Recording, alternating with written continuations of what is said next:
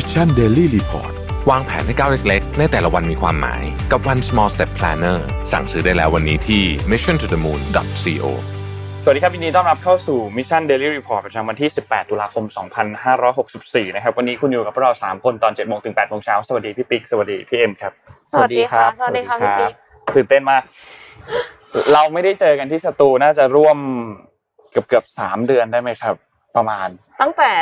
เดือนเมษาใช่มั้ยคะเรามีแว็บเข้ามาในสตูแป๊บนึงแล้วก็กลับไปอยู่บ้านยาวอีกทีนึงนะครับก็หลังจากแฟนมีตไม่กี่วันอ่ะไม่ใช่แฟนมีตเค้าเรียกอะไรนะที่เรามาจัดครบปีนึงอ่ะแล้วก็เดี้ยงเลยแล้วก็พฤษภาคมมั้งโดยประมาณครับก็หวังว่าจะไม่มีกลับบ้านแล้วหวังว่าเราจะอยู่ที่นี่ยาวๆกันตลอดหลังจากนี้นะครับโอเคเดี๋ยวเราค่อยๆไปอัปเดตเรื่องราวกันทีละเรื่องครับว่าวันจันทร์วันนี้มีอะไรบ้างครับ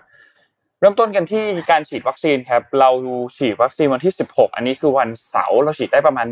1,60,000 โดสนะครับตัวเลขดีมากเลยฉีดไปทั้งหมด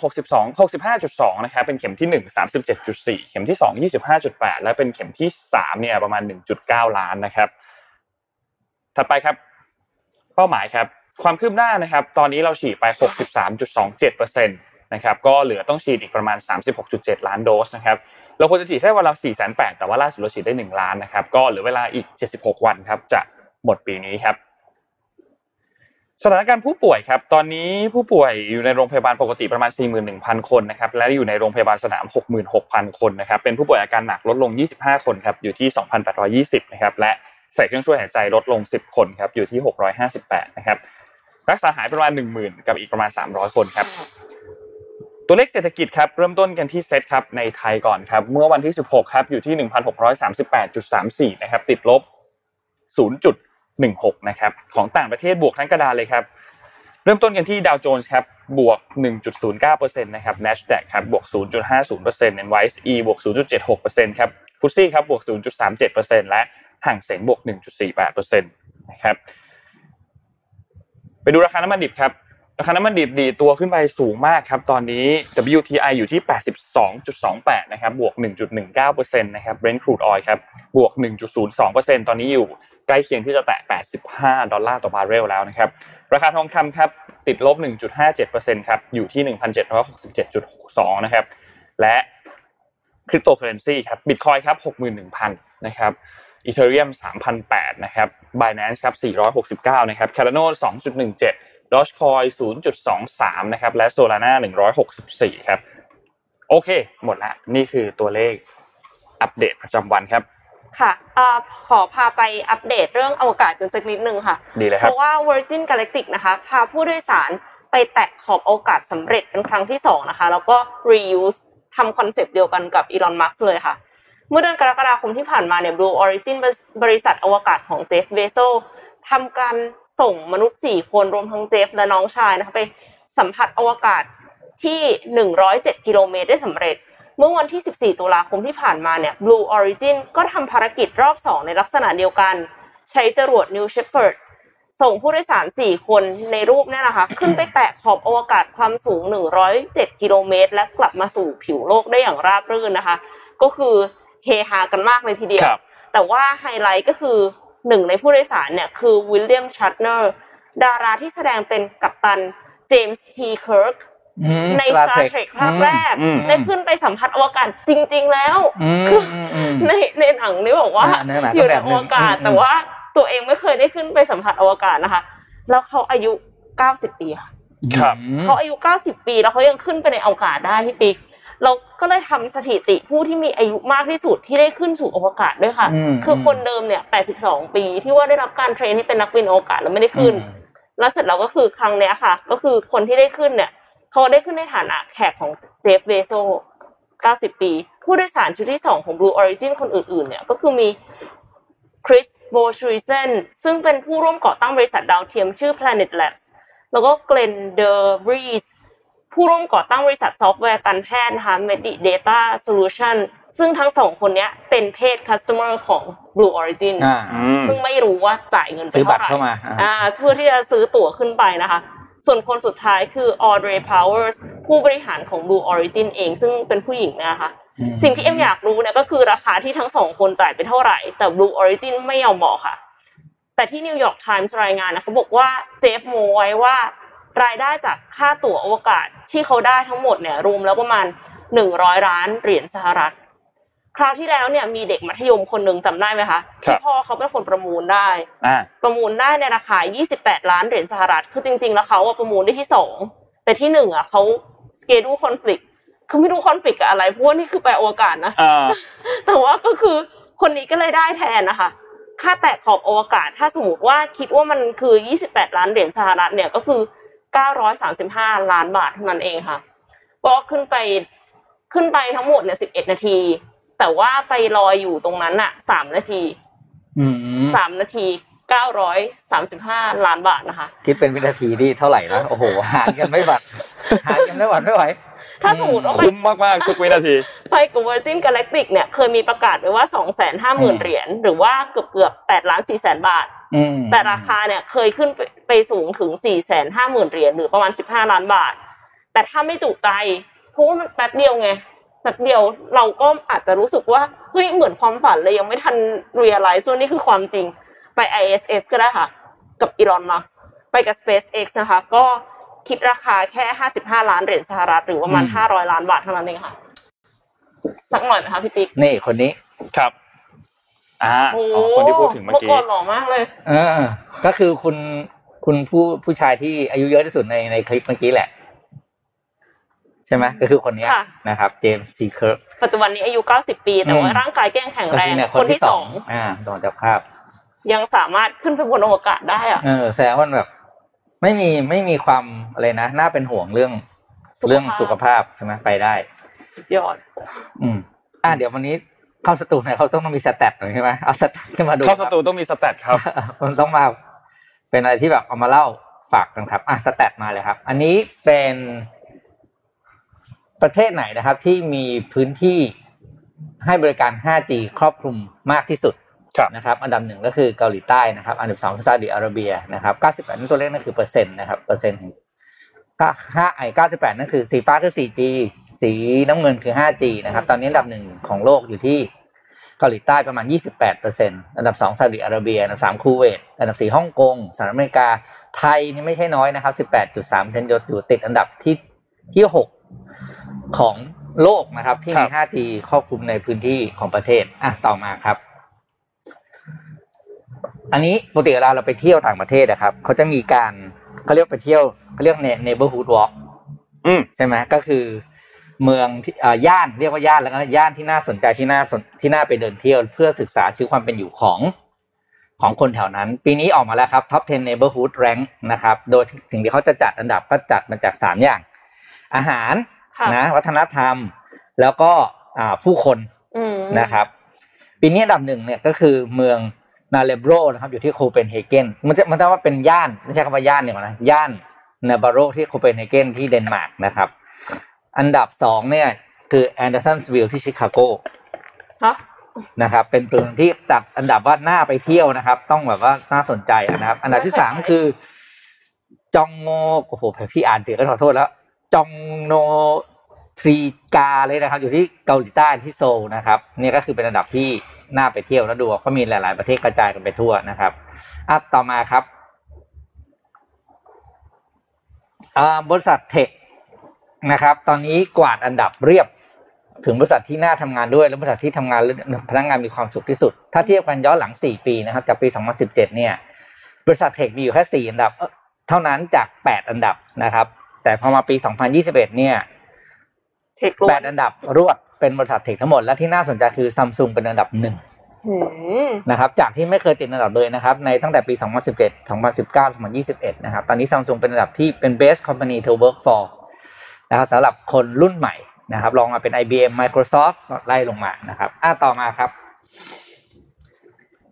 ปัญหาใหญ่อันนึงก็คือเรื่องของ fertility rate ก็คืออัตราการเกิดนะครับในที่อังกฤษกับเวลส์นะครับอยู่ที่ 1.58 ถือเป็นอัตราที่ต่ำที่สุด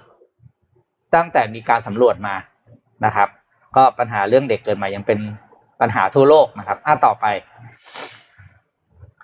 สควิดเกมนะครับก็ใครยังไม่ได้ดูก็ไม่ต้องแปลกใจนะครับพี่ยังไม่ได้ดูเหมือนกันเดี๋ยวว่าจะดูนะครับอันดับ1ไปแล้วนะครับใน Netflix นะครับชนะบริดจ์ตันนะครับชนะลูแปงนะครับแซง The Witcher หมดเลยนะครับด้วยจำนวนผู้ชมคือ111ล้านคนโหแซงเยอะมากแซงมานี่นะครับคือเรียกว่าทิ้งห่างนะครับต่อมาครับตอนนี้ธุรกิจสายการบินเรียกว่ากลับมาแข็งแกร่งแล้วนะครับอันนี้เป็นสถิติของ Delta Airline นะครับถ้าดูตอนกราฟที่3ก็คือช่วง Q2 ของปี2020เนี่ยรายได้อยู่ที่ประมาณ 1,400 ล้านนะครับตอนนี้กลับมาแล้วนะเป็น 9,000 ล้านในควอเตอร์ที่3ของปีนี้ก็เกือบตอนนี้หย่อนจากปีช่วงก่อนแพนเดมิกอีกนิดเดียวนะครับว่าแปลว่าการเดินทางในสหรัฐอเมริกาตอนนี้กลับใกล้สู่ภาวะปกติเรียบร้อยแล้วนะครับต่อมาครับเดี๋ยวมีข่าวนี้ด้วยใช่ไหม LinkedIn ที่จีนนะครับตอนนี้คือสีแดงนี่คือ LinkedIn นี่คือเสียฐานลูกค้าไปแล้วนะครับประมาณ50ล้านคนในจีนนะครับต่อมาครับแอดในโซเชียลมีเดียอันไหนที่ผู้คนจดจำได้มากที่สุดอันดับหนึ่งคือ Facebook นะครับอันนี้ทำการสำรวจจากสหรัฐอเมริกาอังกฤษและเยอรมนีนะครับ Facebook อันดับ1และ2คือ Instagram อันที่3คือ TikTok 4 Twitter 5 Snapchat และ6คือ Pinterestนะครับเพราะฉะนั้นใครจะโฆษณาไปประเทศเหล่านี้ก็เลือกแพลตฟอร์มให้ถูกนะครับต่อมาครับแอปพลิเคชันไหนที่ใช้เวลาสั้นยาวแค่ไหนที่จะได้ผู้ใช้แตะพันล้านคนนะครับอันดับ1เนี่ยคือใช้เวลานานสุดนะคือ Facebook คือ 8.7 ปีกว่าจะได้ผู้ใช้ครบพันล้านคนแล้วก็เลยส่งผลให้Facebook Messenger เนี่ยใช้เวลาน้อยที่สุดคือแค่ 4.9 ล้านคนเพราะว่ามีฐานจาก Facebook มาแล้วนะครับ TikTok แค่ 5.1 ปีเท่านั้นนะครับพันล้านคนใช้เวลาน้อยกว่า Facebook เกือบครึ่งเท่านั้นไล่ๆกันนะครับ WeChat Instagram ต่อมาครับ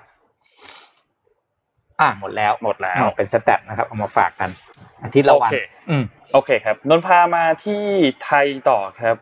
เห็นคอมเมนต์กำลังพูดถึงนี้เลยว่าบัญชีใครมีโดนหักเงิน37บาทบ้างเมื่อวานนี้มันมีปัญหาอันนึงเกิดขึ้นครับใน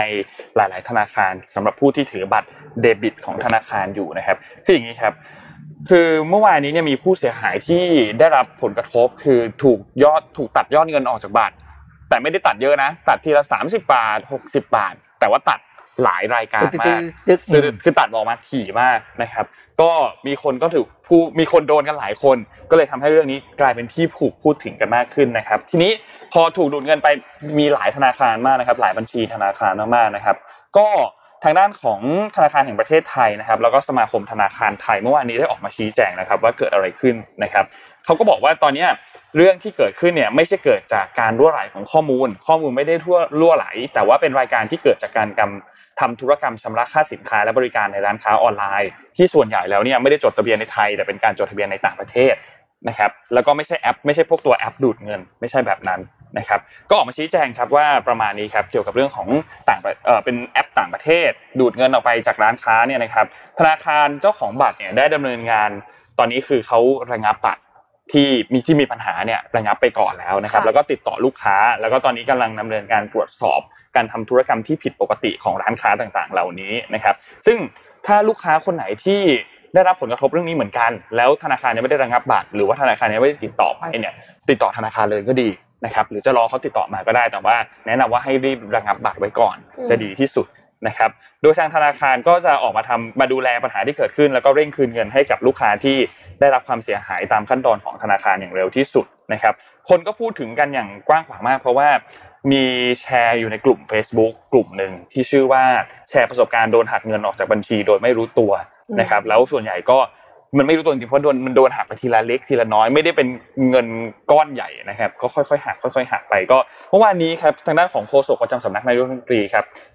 คุณธนกรหวังบุญคงชนะนะครับก็ออกมาบอกว่าตอนนี้พลเอกประยุทธ์นายกรัฐมนตรีเนี่ยทราบเรื่องราวดังกล่าวแล้วนะครับแล้วก็สั่งให้มีหน่วยงานที่เกี่ยวข้องเนี่ยเข้าไปตรวจสอบแล้วก็เร่งแก้ไขปัญหานะครับว่าเกิดอะไรขึ้นนะครับนอกจากนี้ครับธนาคารแห่งประเทศไทยเองก็ได้เรียกประชุมด่วนผู้บริหารระดับสูงของ CIO เนี่ยนะครับเทคโนโลยีสารสนเทศของแต่ละธนาคารนะครับเรียกมาทุกธนาคารเลยว่าปัญหามันเกิดอะไรขึ้นเราจะแก้ไขยังไงนะครับเพื่อหารือถึงกรณีที่ถูกตัดเงินจำนวนเล็กๆเนี่ยนะครับว่าโดนมันนานแค่ไหนแล้วเราจะแก้ไขปัญหายังไงดีไม่ให้ในอนาคตเนี่ยมันเกิดขึ้นอีก นะครับซึ่งก็เมื่อวานนี้เนี่ยมีหลายธนาคารมีบางธนาคารนะครับที่เกิดปัญหาไม่สามารถใช้งานได้ชั่วคราวนะครับเพราะว่าทำการจัดการเรื่องของระบบแล้วก็ช่วงเที่ยงเป็นต้นมาก็สามารถกลับมาใช้ได้ตามปกตินะครับก็ประมาณนี้ครับสำหรับเรื่องของประเด็นการถูกตัดเงินบัญชีทางด้านของธปท.ก็ชี้แจงเรียบร้อยนะครับแต่ว่าถ้าโดนตัดไปเรื่อยๆเนี่ยถึงแม้ว่าจะเล็กๆน้อยๆไปๆมาๆก็เหมือนโดนปล้นเหมือนกัน3วันแล้วก็100แล้วอ่ะใช่ๆครับ3วัน100อ่ะใช่มั้ย37นี่3วัน100บาทนี่ก็ไม่ไหวนะแล้วส่วนใหญ่จะเป็นปัญหากับบัญชีที่มีบัตรเดบิตใช่มั้ยใช่ได้บอกมาแบบนั้นใช่มั้ยครับถูกต้องครับก็ระมัดระวังกันฮะโชคดีที่เลิกไปหลายบัตรแล้วก็อย่างที่พี่ปิ๊กบอกนะคะเรื่องแซดก็คือ LinkedIn เวอร์ชั่นจีนเนี่ยจะปิดให้บริการในปีนี้เตรียมออกแอปใหม่สำหรับการค้นหางานอย่างเดียวค่ะคือที่ผ่านมาเนี่ยอย่างที่ทุกท่านทราบกันดีนะคะ Facebook Line เนี่ยก็ใช้ไม่ได้ในจีน Google Search เนี่ยยังใช้ไม่ได้เลยแต่ Bing ของ Microsoft ใช้ได้คือ LinkedIn ก็ใช้ได้กลายเป็นว่า Microsoft เนี่ยเหมือนกับแข็งแกร่งมากอยู่ในจีนสามารถที่จะยืนหยัดอยู่ได้เป็นหนึ่งในไม่กี่โซเชียลมีเดียแต่ว่าล่าสุด Microsoft ก็ประกาศว่าจะปิดให้บริการ LinkedIn เวอร์ชั่นจีนแล้วค่ะเนื่องจากไม่สามารถปฏิบัติตามข้อกำหนดสำหรับแพลตฟอร์มโซเชียลมีเดียของทางการจีนได้คือไม่รู้ว่าข้อกำหนดมันเป็นข้อไหนอ่ะเขาไม่ได้พูดแต่ว่าก็คือเขาบอกว่าเขาแบบสามารถที่จะสร้าง value ให้คนได้แต่ว่าไม่สามารถที่จะปฏิบัติตามข้อกำหนดได้ต่อไปทำให้บริษัทเนี่ยตัดสินใจปิด LinkedIn ในจีนภายในปีนี้แต่เนื่องจาก Microsoft ก็ยังเห็นโอกาสการให้บริการแพลตฟอร์มสำหรับการค้นหางานในจีนนะคะจึงเปิดตัว InJobsแอปแยกตัวใหม่สำหรับการหางานโดยเฉพาะโดยตัดฟีเจอร์โซเชียลมีเดียออกไปก็คือไม่สามารถที่จะมาดูฟีดว่าเพื่อนเขาเป็นยังไง congratulations เขาครบรอบทำงานทำงานที่นี่มากี่ปีแล้วอะไรเงี้ยทำไม่ได้แล้วนะคะแต่ว่าจะสามารถที่จะค้นหางานได้คือ LinkedIn เนี่ยเริ่มเปิดให้บริการเวอร์ชั่นสำหรับจีนโดยเฉพาะในปี 2014 ซึ่งเปิดเวอร์ชั่นสำหรับจีนโดยเฉพาะเพื่อที่จะปรับให้มันเข้ากันกับข้อกำหนดแต่ว่าในที่สุดแล้วก็ต้องยอมแพ้ไปข้อมูลจาก Statista เนี่ยระบุว่า LinkedIn ถือเป็นตลาดค้นหางานที่ใหญ่เป็นอันดับ3ในจีนก็ต้องติดตามต่อไปค่ะว่าจะโดนลงดาบอะไรอีกหรือเปล่าเพราะว่าหลายวงการเนี่ยก็โดนลงดาบหมดแล้วไม่ว่าจะเป็นวงการการศึกษาติวเตอร์ดาราไอดอลหรือว่าเกมส์อีสปอร์ตนะคะถ้าสมมติว่าลามมาถึงการหางานอีกเนี่ยก็ไม่รู้เหมือนกันว่าแพลตฟอร์มการหางานจะต้องกลายเป็น non-profit หรือเปล่าแล้วจะกระทบเยอะขนาดไหนนนพามาต่อเรื่องวัคซีนโมเดอร์นากันครับมีดราม่าเกิดขึ้นอีกแล้วเมื่อวานนี้นะครับคือหลายๆท่านอาจจะจองวัคซีนแล้วเรียบร้อยก็คือเข็มหนึ่งเนี่ยอยู่ที่ประมาณ 1,650 บาทใช่ไหมครับถ้าตัวเลขไม่ผิดเดี๋ยวนนขอเช็คตัวเลขนิดนึงนะแต่โอเคเอาประมาณว่าเข็มนึง 1,600 บาท 1,650 บาท2เข็มก็ 3,300 บาทนะครับทีนี้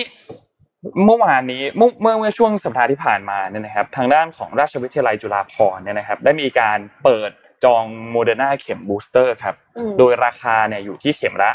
555บาท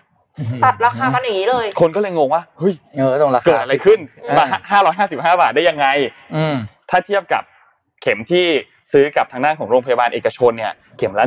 1,650 ราคามันต่างกันเยอะมากทีนี้เรื่องราวเป็นอย่างนี้ครับคือเราเล่าที่มหาราชวิทยาลัยจุฬาภรณ์ก่อนนะครับราชวิทยาลัยจุฬาภรณ์เนี่ยเขาเปิดจองวัคซีนเข็มกระตุ้นอยู่แล้วและมี2เข็มก็คือมี2ยี่ห้อก็คือมีซิโนฟาร์มกับมีโมเดอร์นานะครับโดยคนที่จองเนี่ยก็ต้องเป็นองค์กรนิติบุคคลหรือเป็นโรงพยาบาลที่ให้บริการฉีดวัคซีนขั้นต่ำคือ12คนขึ้นไปนะครับคือไม่มีการเปิดรอบบุคคลทั่วไปที่เข้ามาฉีดก็คือต้องฉีดเป็นกลุ่มเนี่ยนะครับทีนี้เค้าก็เริ่มเปิดจองกันเนี่ยที่จะถึงนี้คือวันที่29ตุลาคมที่จะถึงนี้นะครับทีนี้เงื่อนไขการจองก็คือโอเคเข็มละ550บาทแล้วก็ต้องร่วมบริจาค 10% ของจำนวนวัคซีนที่ขอรับจัดสรรเนี่ยให้กับกลุ่มเปราะบางนะครับโดยยอดบริจาคเนี่ยสามารถนำไปลดหย่อนภาษีได้2เท่าผ่านระบบของ e-donation ทีนี้คนก็เลยคือหากันครับว่าทำไมราคามันห่างกันเยอะขนาดนั้นทางด้านของดร.อนันต์ครับนักไวรัสวิทยาผอกลุ่มวิจัยนวัตกรรมสุขภาพสัตว์และการจัดการนะครับศูนย์พันธุวิศวกรรมและเทคโนโลยีชีวภาพแห่งชาติหรือว่าไบโอเทคเนี่ยนะครับเขาก็มาบอกว่าโอเคมันเกิดอะไรขึ้นคืออย่างนี้ตัวโดสที่ทางด้านของราชวิทยาลัยจุฬาภรณ์เปิดจองเนี่ยมันเป็นโดสเข็มกระตุ้นที่ตัวภูมิเนี่ยมันอยู่ที่ 50 ไมโครกรัมนะครับซึ่งมันจะน้อยกว่านะครับน้อยกว่าตัวเข็มปกติเพราะว่าตัวเข็มปกติเนี่ยจะอยู่ที่100ไมโครกรัมต่อโดสอันนี้คือเข็มที่ทางด้านของแจกจ่ายให้กับทางด้านโรงพยาบาลเอกชนเนี่ยนะครับตัวจำนวนความเข้มข้นเนี่ยมันก็แตกต่างกันทีนี้คนก็สงสัยว่าเอ๊ะแล้วทำแบบนี้ได้เหรอหมายถึงว่าใช้จำนวนครึ่งมันเหมือนครึ่งโดสใช่มั้ยครับครึ่งโดสได้เหรอนะครับคือทางโมเดอร์นาเนี่ยทางบริษัทแม่เองนะครับก็รับรองว่าสามารถที่จะทำแบบนี้ได้นะครับแล้วก็ทำให้มีคนจำนวนมากก็เตรียมที่จะรอจองตัวเข็มจากตรงนี้นะครับก็เป็นดราม่าอันนึงที่เกิดขึ้นทีนี้เรื่องราคาอันนึงเรื่องจำนวนโดสครึ่งอันนี้จะเป็นครึ่งโดสจบไปเข้าใจได้แล้วอ๋อโอเคมันถูกกว่าเพราะว่ามันไม่ได้เป็นจำนวนเต็มโดสทีนี้อีกเรื่องนึงครับไม่เต็มโดสแล้วมันฉีดแล้วมันได้ผลฉีดได้โมเดอร์นาบอกว่าฉีดได้บริษัทแม่เลยบอกว่าฉีดได้สามารถที่จะทำได้ไม่ได้มีอันตรายอะไรนะครับแต่ว่าจะอันตรายหรือเปล่าอย่างนึงก็คือคนที่ฉีดวัคซีนเชื้อตายไปแล้วฉีดบูสเตอร์เป็น mRNA เพราะว่ายังไม่ได้มีรีเสิร์ชมากขนาดนั้นนะครับก็เลยต้องรอติดตามเรื่องนี้กันนิดนึงสำหรับเรื่องของเข็มกระตุ้นนะครับแต่ที่คนสนใจอีกเรื่องนึงก็คือความล่าช้าของตัววัคซีนโมเดอร์นาครับที่ไม่มาสักทีนะครับหลังจากที่เปิดจองกันตั้งแต่ช่วงเดือนมิถุนายนนะครับประชาชนก็สั่งจองกันไปล็อตแรกเนี่ยคือ 3.9 ล้านโดสแต่ก็ยังไม่มาถึงสักทีนะครับช่วงเดือนกันยาก็มีหลายที่ส่ง SMS มาให้ลูกค้าแล้วเตรียมมาเลยเตรียมฉีดเดี๋ยวจะเข้าแล้วสุดท้ายก็ยังไม่เข้าสักทีนะครับทีนี้เมื่อวันที่1ตุลาคมที่ผ่านมาเนี่ยบริษัท Select Pharma เนี่ยนะครับซึ่งเป็นบริษัทนำเข้าวัคซีนตัว Moderna เนี่ยก็บอกว่าจะมีวัคซีนที่ได้รับการส่งมอบในเดือนในไตรมาสที่4เนี่ยจำนวน 1.9 ล้านโดสนะครับโดยคาดว่าจะเริ่มต้นส่งมอบกันในเดือนหน้าคือเดือนพฤศจิกายนนะครับก็ทำให้เป็นเรื่องราวที่หลายๆฝ่ายติดตามกันอย่างใกล้ชิดมากๆนะครับว่า Moderna เนี่ยจะได้รับการส่งมอบตามกำหนดการที่ล่าสุดบริษัท Select ออกมาบอกหรือเปล่านะครับแล้วก็มีคนไปตั้งเหมือนเป็นแคมเปญใน change.org ด้วยนะครับให้ปลดผอ.องค์การเภสัชกรรมเพื่อรับผิดชอบกรณีวัคซีน Moderna ไม่ส่งตามกำหนดด้วยนะครับตอนนี้มีคนลงชื่ออยู่ประมาณ 5,000 กว่าคนนะครับอัปเดตตัวเลขเมื่อจากเมื่อวานนี้นะครับก็ประมาณนี้ครับสำหรับเรื่องของวัคซีน Moderna ที่หลายๆท่านกำลังให้ความสนใจกันอยู่ครับก็ลุ้นให้มันมาสักทีนะคะแต่ว่าสิ่งที่มาแน่ๆเนี่ยคือแคมเปญของ Anitech นะคะครับผมแคมเปญของ Anitech เนี่ยมาแน่ๆครับสำหรับแคมเปญแจกปลั๊ก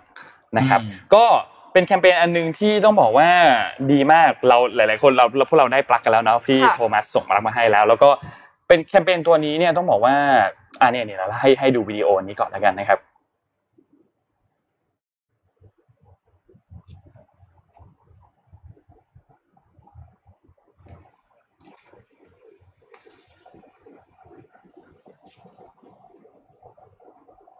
โอเคก็คือด้วยความที่ทุกวันนี้ปลั๊กไฟเนี่ยมันเป็นอุปกรณ์ที่สำคัญมากแต่ว่ามันมักจะถูกมองข้ามไปหลายท่านอาจจะไม่ได้ซื้อปลั๊กไฟที่แบบแพงมากแล้วทีนี้พี่โทมัสก็มองเห็นปัญหาครับเขามีข้อมูลอันนึงที่ทางสำนักงานป้องกันและบรรเทาสาธารณภัยของกทมในปีที่แล้วปี63เนี่ยนะครับเขาพบว่ามันเกิดสาธารณภัยเนี่ยจากไฟฟ้าลัดวงจร629ครั้งนะครับและที่สำคัญคือมีผู้เสียชีวิตประมาณ50รายนะครับและยิ่งไปกว่านั้นก็คือมีเด็กเล็กที่เสียชีวิตจากเรื่องนี้ด้วยนะครับก็อยากที่จะเพิ่มความปลอดภัยกับเรื่องนี้ให้มากขึ้นนะครับทาง Anitech เองเนี่ยเขาก็ยินดีที่จะมอบปลั๊กไฟคุณภาพจากของแบรนด์ Anitech เนี่ยนะครับให้สถานเลี้ยงเด็กกำพร้าทั่วประเทศนะครับสามารถติดต่อเข้าไปรับปลั๊กไฟจากเจ้าหน้าที่ได้เลยนะครับก็ติดต่อที่ Facebook Anitech Thailand นะครับหรือว่าที่จะเป็น Line แอดก็ได้ @Anitech Thailand เนี่ยยังไงให้ทีมงานขึ้นภาพให้นะครับหรือไม่ก็สมมูลเขียนลงไปในคอมเมนต์ให้หน่อยนะครับนอกจากนี้ครับก็ถ่ายภาพสถานที่เลี้ยงเด็กกำพร้าที่อยู่ในการดูแลของท่านแล้วก็ติดต่อหลังไมค์เข้ามาได้เลยทาง Facebook ทาง Line อย่างที่แจ้งไปนะครับตั้งแต่วันนี้จนถึงวันที่31ตุลาคมเลยนะครับก็จะมีปลั๊กไฟจำนวนหนึ่งที่จะถูกส่งมอบเพื่อให้เด็กๆเนี่ยรวมไปถึงเจ้าหน้าที่ที่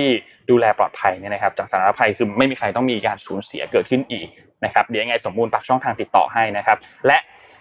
สำหรับผู้ชมทุกท่านที่กำลังติดตามอยู่ตรงนี้เนี่ยก็เรามีแจกรางวัลด้วยกับเข้าสตูทั้งทีก็ต้องแจกรางวัลกันหน่อยนะครับก็เป็นปลั๊กไฟครับเป็นปลั๊กไฟสีพาสเทลอันนี้เลยที่ขึ้นอยู่ในรูปอันนี้นะครับรุ่น H3334 นะครับเราแจกทั้งหมด3รางวัลรางวัลนึงเนี่ยเราแจก2ชิ้น นะครับก็รวมแล้วก็คือ6ชิ้นนะครับง่ายๆเลยครับเงื่อนไขแค่แชร์ไลฟ์นี้ครับกระจายข้อมูลอันนี้เพื่อให้ท่านที่ดูแลสถานเด็กกำพร้าให้อยู่ทั่วประเทศนะครับได้เห็นข่าวสารอันนี้เราจะได้ติดต่อเปลี่ยนปลั๊กกันไปนะครับเพียงแค่นี้ครับก็ทุกคนก็รอลุ้นรางวัลเดี๋ยวให้สมมูลสุ่มแจกรางวัลนะครับยังไงปักหมุดไว้นิดนึงครับว่าสมมูลครับช่องทางการติดต่อทางไหนนะครับหรือว่าถ้าใครอยากติดต่อเพิ่มเติมหาข่าวสารเพิ่มเติมจาก Anitech เนี่ยก็ติดต่อได้ทาง Anitech Thailand ครับ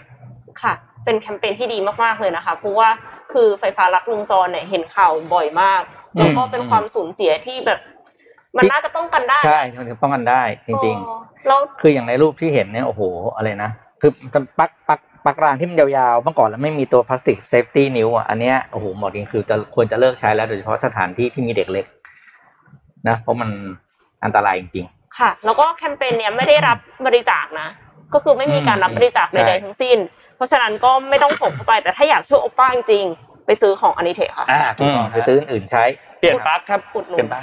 ง่ายที่สุดแต่จริงๆแล้ว Anitech ต้องบอกว่ามีของเยอะมากนะคือคุณนึกอะไรออกเครื่องใช้ไฟฟ้าป่ะ Anitech แทบจะมีทุกอย่างเลยมีเตาอบมีแบบหม้อทอดมีหม้อชาบูก็ขาดแค่เครื่องบินกับรถถังนะฮะตอนนี้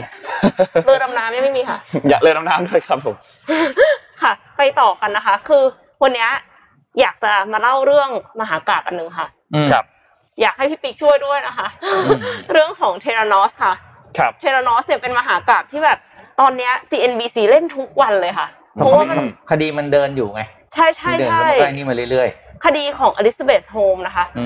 หลายๆคนก็คงเคยได้ยินชื่ออลิซาเบธโฮมแล้วก็เคยเห็นหน้าผู้หญิงคนนี้นะคะเพราะว่าก่อนหน้านี้เนี่ยในปี2014เนี่ยเธอโด่งดังมากๆขึ้นปกทุกนิตยสารนะคะทั้ง Fortune ทั้ง Forbes Magazine ได้ชื่อว่าเป็น The Youngest Female Self-Made Billionaire มหาเศรษฐีนีที่สร้างตัวเองเมื่ออายุเพียง30ปีค่ะเพราะว่าเธอเนี่ยก่อตั้งบริษัทที่ชื่อว่า Theranos ซึ่งเป็น Medical Startupที่ต้องการช่วยชีวิตคนด้วยการตรวจโรค200โรค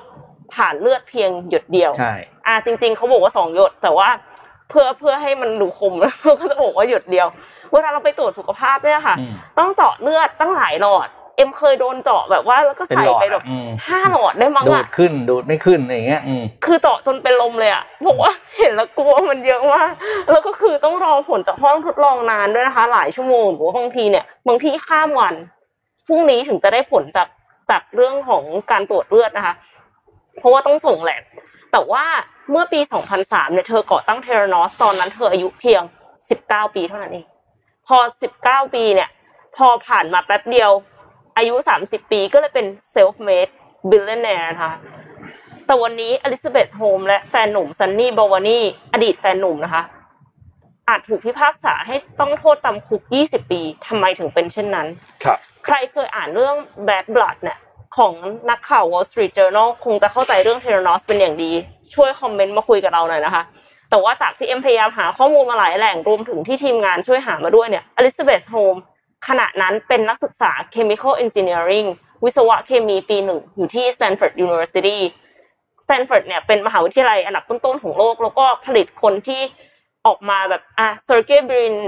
แล้วก็ Larry Page นะคะซึ่งก็ drop เรียนจาก Stanford เหมือนกันแต่ว่ารู้สึกว่าอันนั้นจะเป็นปริญญาโทแล้วมันก็มีคนที่ drop เรียนจาก Harvard อย่าง Mark Zuckerberg เนี่ยแล้วออกมาแบบว่าสร้าง startup ที่ใหญ่โตออกมาได้ตอนนั้นคนก็คือรู้สึกว่าฉันอยากจะรู้ว่า next Facebook คืออะไรแล้วก็จับตามองคนที่ออกมาเป็น entrepreneur แล้วก็อายุยังน้อยมีความฝันใหญ่ที่อยากจะเปลี่ยนโลกนะคะElizabeth Holmes เนี่ยมีความฝันในการสร้างเครื่องตรวจเลือดที่สามารถบอกได้ว่าคุณมีแนวโน้มเป็นโรคอะไรถึง200โรคในการเจาะเลือดเพียงครั้งเดียวใช้เลือดเพียงไม่กี่หยดจำนวนน้อยกว่าการตรวจเลือดปกติและได้ผลภายในไม่กี่ชั่วโมงคือจริงๆแล้วรู้สึกว่าเขาบอกว่า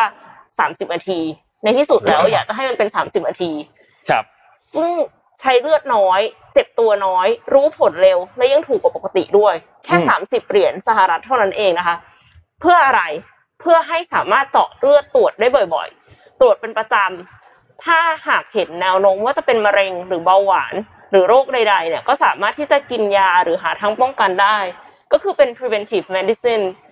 ซึ่งแน่นอนว่าคนก็กลัวตายนะคะแล้วก็อยากได้โซลูชันนี้กันอยู่แล้วป้องกันโรคร้ายรักษาโรคร้ายได้เนี่ยก็คือเป็นมิชชั่นที่คนส่วนใหญ่สนับสนุนแล้วก็อยากให้เกิดขึ้นจริงค่ะแล้วโฮมส์เนี่ยก็มีความสามารถพิเศษค่ะคือ charming คือเขามีความสามารถในการโฆษณาตัวเองแล้วก็ทำให้ตัวเองเนี่ยดูน่าเชื่อถือโฮมส์เนี่ยมักจะปรากฏตัวในเสื้อคอเต่าสีดำเหมือนกับสตีฟจ็อบส์ซึ่งก็คือเป็นไอดอลของเธอเนี่ยนะคะเพื่อที่จะให้ได้มาซึ่งนักลงทุนที่ไว้ใจในเทคโนโลยีแล้วก็วาดฝันว่าจะปฏิวัติวงการแพทย์สหรัฐเนี่ยก็คือเธอมีความสามารถในการหาคอนเนคชั่นสูงมากอลิซาเบธโฮมเนี่ยเล่าเรื่องให้โปรเฟสเซอร์หลายคนที่ Stanford ฟังมีหลายคนที่ไม่เชื่อมีคนที่เป็น medical doctor แล้วก็รู้สึกว่าเธอไม่มีความรู้เรื่องนี้เธอจะมาทำสิ่งนี้ได้ยังไงแต่ว่าอาจารย์ที่ปรึกษาของเธอที่ Stanford เนี่ยเขา buy ไอเดียเราก็เลยทำให้เหมือนกับมันมีคน endorse มันเป็นคนที่เก่งใช่แล้วเสร็จเราก็เลยได้เงินลงทุนก้อนแรก$1 ล้านมาจากพ่อของเพื่อนสมัยเด็กค่ะคือคอนเนคชั่นก็ดีด้วยไง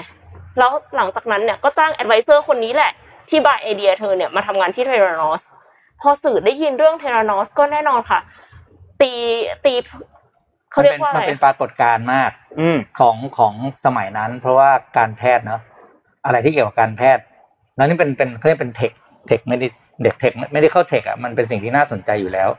แล้วการเจาะเลือดอ่ะมันเป็นโอ้โหก็มันคือเพนพอยท์ที่สุดของคนป่วยครับเจาะก็เจ็บกลัวคือเทอร์นอสเนี่ยไอเดียเค้าคือตอบโจทย์ทุกอย่างที่เป็นเรื่องเพนพอยท์เรื่องการเจาะเลือดนะครับก็เลยทำให้เธอดังมากทุกคนก็คือเชิญไปสัมภาษณ์มีสตอรี่น่าสนใจนะคะแล้วเค้าก็เป็นผู้หญิงที่ในวงการเนี่ยมีแต่ผู้ชายเป็นส่วนใหญ่อายุน้อยหน้าตาดีเสียงทุ้มคำว่าเสียงทุ้มเนี่ยอาจารย์ของเธอที่ไม่ใบไอเดียออกมาบอก CNN ว่าเธอดัดเสียงไม่ใช่เสียงจริงนะคะเสียงทุ้มมากนะคะทำให้ดูน่าเชื่อถืออลิซาเบธโฮมเนี่ยก็มีชื่อเสียงมากขึ้นเรื่อยๆค่ะประกอบกับมีผู้ที่มีชื่อเสียงในวงการเมืองการทหารเนี่ยยอมมาเป็น Board of Directors ของเธอเดี๋ยวนะ Medtech Medical Tech แต่ว่า Board เนี่ยเป็นทหารนะคะการเมืองนะคะเป็นเรื่องปกติครับถ้าประเทศเราก็นายกเป็นทหารครับก็คือมีแบบว่าอดีตรัฐมนตรีหลายคนนะคะมาเป็นบอร์ดของ Theranos นะคะแล้วก็ได้ซันนี่บาวานี่นักธุรกิจชาวอเมริกันเชื้อสายปากีสถานซึ่งเธอเนี่ยรู้จักกันกับซันนี่เนี่ยมาตั้งแต่ปี2002แล้วก่อนที่จะตั้ง Theranos อีกนะคะมาเป็น COO แล้วก็เป็นแฟนหนุ่มของโฮมส์ด้วยชื่อเสียงของโฮมส์แล้วก็คอนเนคชั่นของบอร์ดเนี่ยก็ได้รับเงินลงทุนจากนักลงทุนอื่นอีกมากมายค่ะรวมไปถึงเจ้าของ Walmart ด้วยนะแล้วก็แม้ว่าในบอร์ดจะไม่มีนักวิทยาศาสตร์หรือแพทย์อยู่เลยก็ตามด้วยเทคโนโลยีการตรวจเลือดเพียงไม่กี่หยดจากเครื่อง Edison เครื่องเขาชื่อ Edison เนี่ยพร้อมผลภายใน4ชั่วโมงในราคาเพียง$30 Theranos ก็ได้เซ็นสัญญากับ Walgreen ค่ะ Walgreen เนี่ยเป็นเชนร้านขายยาชื่อดังในสหรัฐอเมริกาที่มีสาขาอยู่ถึง8,100 แห่งใหญ่มากๆแล้วก็ใช้เครื่องมือการตรวจเลือดของ Theranos ในการตรวจระหว่างที่ลูกค้าไปช้อปปิ้งเจาะเลือดเสร็จไปช้อปปิ้งแป๊บเดียวกลับมานะคะได้ผลตรวจเลือดพอดีเลือดน้อยเจ็บน้อยรวดเร็วฟังดูดีทุกอย่างค่ะแต่แน่นอนว่ามันจะต้องมีคนที่เดาสิ่งนี้ทำไมคนอื่นก็ถึงทำไม่ได้ก็คงมีคนพยายามทำหลายคนแล้วแต่ยังทำไม่ได้ก็เลยไปทดลองค่ะซึ่งคนที่ทดลองเนี่ยคือเขาบอกว่าเขาจบด้านนี้มาโดยเฉพาะไม่แน่ใจเหมือนกันว่าจบแพทย์หรือว่าจบแบบเทคนิคการแพทย์อะไรเงี้ยนะคะเขาไปตรวจแล้วเขาก็ได้รับผลว่าตัวเองมีแนวโน้มสูงที่จะเป็นเบาหวานอายุ35ปีแล้วก็คือดูร่างกายแข็งแรงปกติเนี่ยนะคะเขาก็เลยไปตรวจอีกแลบนึงค่ะซึ่งเป็นแลบปกติแล้วผลออกมาบอกว่าไม่มีแนวโน้มเป็นเบาหวานซึ่งหมอประจำตัวเนี่ยก็บอกว่าไม่น่าจะเป็นนะคือรักษากันมาตลอดอะไรเงี้ยค่ะเขาก็บอกว่าถ้าเขาเชื่อผลของ Theranos เนี่ยก็คงกินยาป้องกันโรคที่ตัวเองไม่ได้เป็นแล้วก็อาจจะได้รับผลข้างเคียงจากยานั้นค่ะคือเล่าเรื่องกระบวนการในการเจาะของ Theranos กับแบบปกติใช้คำว่าปกติแล้วกันนะครับปกติเราจะเจาะเลือดเนี่ยเราจะเจาะคือเราเอาเลือดเนี่ย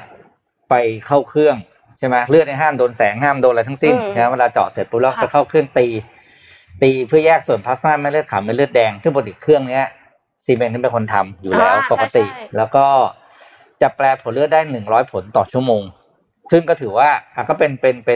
ะไรเป็นอัตราปกติแต่ตัวเครื่องเทอร์นอสเครื่องนี้ทำโดยการแยกเชื้อก็คือใช้ชีวเคมีไปตรวจเพื่อหาตัวแอนติบอดีและค่าแอนติเจนในเลือดนะครับซึ่งเครื่องที่อย่างบอกชื่อเครื่องชื่อเอดิสันนะครับก็คือตั้งตามชื่อนักวิทยาศาสตร์นะโทมัสเอดิสันนะครับทำให้สามารถอ่านผลได้200ผลด้วย เลือดเพียงแค่บอกเจาะเลือดเพียงแค่หยดเดียวที่ปลายนิ้วนะครับก็เคลมว่าขายไป7ล้านเครื่องสามารถจะผลิตได้7ล้านเครื่องแล้วก็ใช้คนไข้ได้มากกว่า 150,000 คนแต่จริงแล้วคือผลออกมาคือไม่ได้ผลตามที่แจ้งไว้นะครับมีเคสสำคัญหลายๆอันเช่นในปี2013นะครับคนไข้ไปตรวจผลเลือดเนี่ยบอกว่าเธอมีเธอแท้งลูกแต่เด็กยังปกติอยู่คือมันจะมีเคสที่เป็นเคสอย่างที่เอ็มเล่าเมื่อกี้ไม่ได้เป็นก็บอกว่าเป็นอันนี้บอกว่าแท้งลูกไปแล้วแต่จริงคือเด็กยังปกติดีอยู่ดังนั้นมันเกิดความผิดพลาดค่อนข้างซีเรียสแล้วก็เลยเป็นเป้าสายตาและทำให้คนสังคมเริ่มมองหาการตรวจสอบผลของ Theranos ค่ะแล้วทำไมถึงไม่มีคนเปิดโปงทั้งที่แบบว่ามันมีข้อผิดพลาดมากมายขนาดนี้นะคะคนที่ทำงานอยู่ใน Theranos เนี่ยก็พยายามจะออกมาประกาศให้โลกรู้ค่ะว่าเครื่องที่ประดิษฐ์ออกมาเนี่ยไม่มีคุณภาพผลการทดสอบไม่แม่นยำเลยไม่สามารถใช้งานจริงด้วยซ้ำแล้วก็พยายามจะรายงานขึ้นไปที่ผู้บริหารซึ่งก็คือซันนี่บาวานี่ซึ่งเป็น CEO แล้วก็แฟนหนุ่มของโฮมส์ในขณะนั้นนะคะก็ได้รับคำสั่งให้ทำลายผลการทดสอบทิ้งซะแล้วก็คือมีคนที่ลาออกไปก็พยายามจะเปิดโปงค่ะเพราะว่าลาออกไปแล้วไงคือรู้แล้วว่าข้างในอ่ะมันไม่ได้ดีจริงเครื่องที่ว่าเนี่ยมันลวงโลกใช่ไหมคะก็โดนขู่ว่าจะฟ้องกลับแล้วก็ไปรบกวนชีวิตเขาคือตามติดทุกฝีก้าวเลยอ่ะกลัวมากว่าเขาจะไปฟ้องนะคะว่าเขาจะไปแบบให้ข่าวกับนักข่าวอะไรเงี้ยทำให้คนก็กลัวแต่ว่าในปี2015เนี่ย Theranos ก็ถูกแฉจากอดีตพนักงานค่ะซึ่งอดีตพนักงานคนนี้ก็กล้ามากนะคะบอกว่าเทคโนโลยีเป็นเรื่องหลอกลวงทั้งสิ้นซึ่งแพทย์ในสหรัฐเนี่ยก็สงสัยในตัวเครื่องเอดิสันจอห์นแคเรรูนักข่าว Wall Street Journal ซึ่งติดตามเรื่อง Theranos มาตลอดเนี่ยก็ได้